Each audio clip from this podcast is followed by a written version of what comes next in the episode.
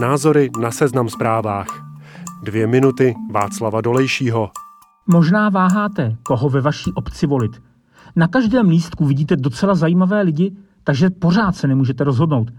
Jestli to hodit spíš združení za lepší lhotu, pro lhotu, lhotečané sobě, lhota v srdci, žijeme lhotou, nebo snad změna pro lhotu.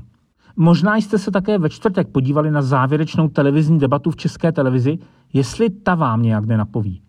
Ta se koná tradičně v předvečer voleb a zvyklo se jí říkat super debata. Ponechme teď stranou, že termín super debata se už od minulých sněmovních voleb potýká s devalvací. Super je už vlastně každá debata, jejich úplná záplava. Nejen televize, ale i rozhlasové stanice, noviny či internetová média chtějí z prestižních důvodů tu svou diskuzi nazvat super. Pravda, nakonec na každém takovém příspěvku v předvolebním čase můžete najít něco super. Ta ve veřejnoprávní televizi, vysílaná ve čtvrtek z Panteonu Národního muzea, byla taky super. V skutku mimořádná.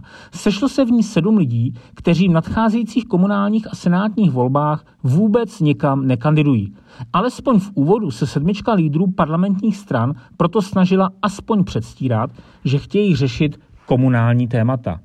Jelikož nelze konkrétně probrat situaci v každé z 6250 českých a moravských obcí, nezbývalo nic jiného, než opakovat všeobecně známé banality. Jakože ve volbách jde o lepší silnice, chodníky, kanalizace, domovy pro seniory, zeleň, byty, školky a školy, sportovní hřiště, podporu místních spolků, bezpečnější silnice. Jistě, kdo by to nechtěl? Ale koho teda volit?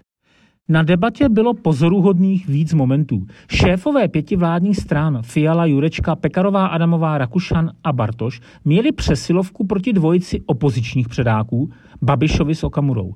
Ti dva se samozřejmě o žádných chodnících nebo dětských hřištích bavit nechtěli. Rovnou vytáhli nejžhavější téma dneška – ceny energií. Jejich přirozeným cílem je udělat z víkendových voleb referendum o vládě Petra Fialy – a ani se nemuseli moc snažit.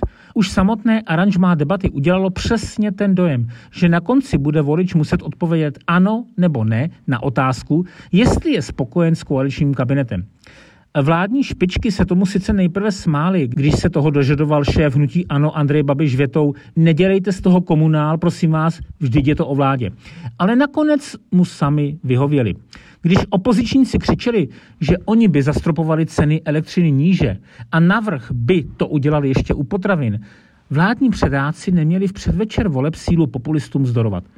Argumentovat pravdivě tím, že ve vydrancované státní kase už nic není, by vypadalo, že nechtějí pomoci a kašlou na lidi. Takže z toho poslušně nedělali komunál a chlubili se vlastní dosavatní pomocí. Zároveň vládní lídři v takové atmosféře rychle zapomněli, že o víkendu si na mnoha radnicích jejich strany silně konkurují. Takže se před výpady Babiše s Okamurou až dojemně mušketýrsky bránili a podporovali navzájem. Třeba šéfka TOP 09 Markéta Pekarová Adamová větou máme konečně premiéra, který nefňuká a umí dát dohromady souvislou větu, tak si tu změnu nenechme ukrást. Nejenže chválí premiéra z ODS, především tím sama z komunálních voleb dělá referendum o vládě. Přitom sněmovní strany v obecních volbách nehrají prim, snad výjima největších měst.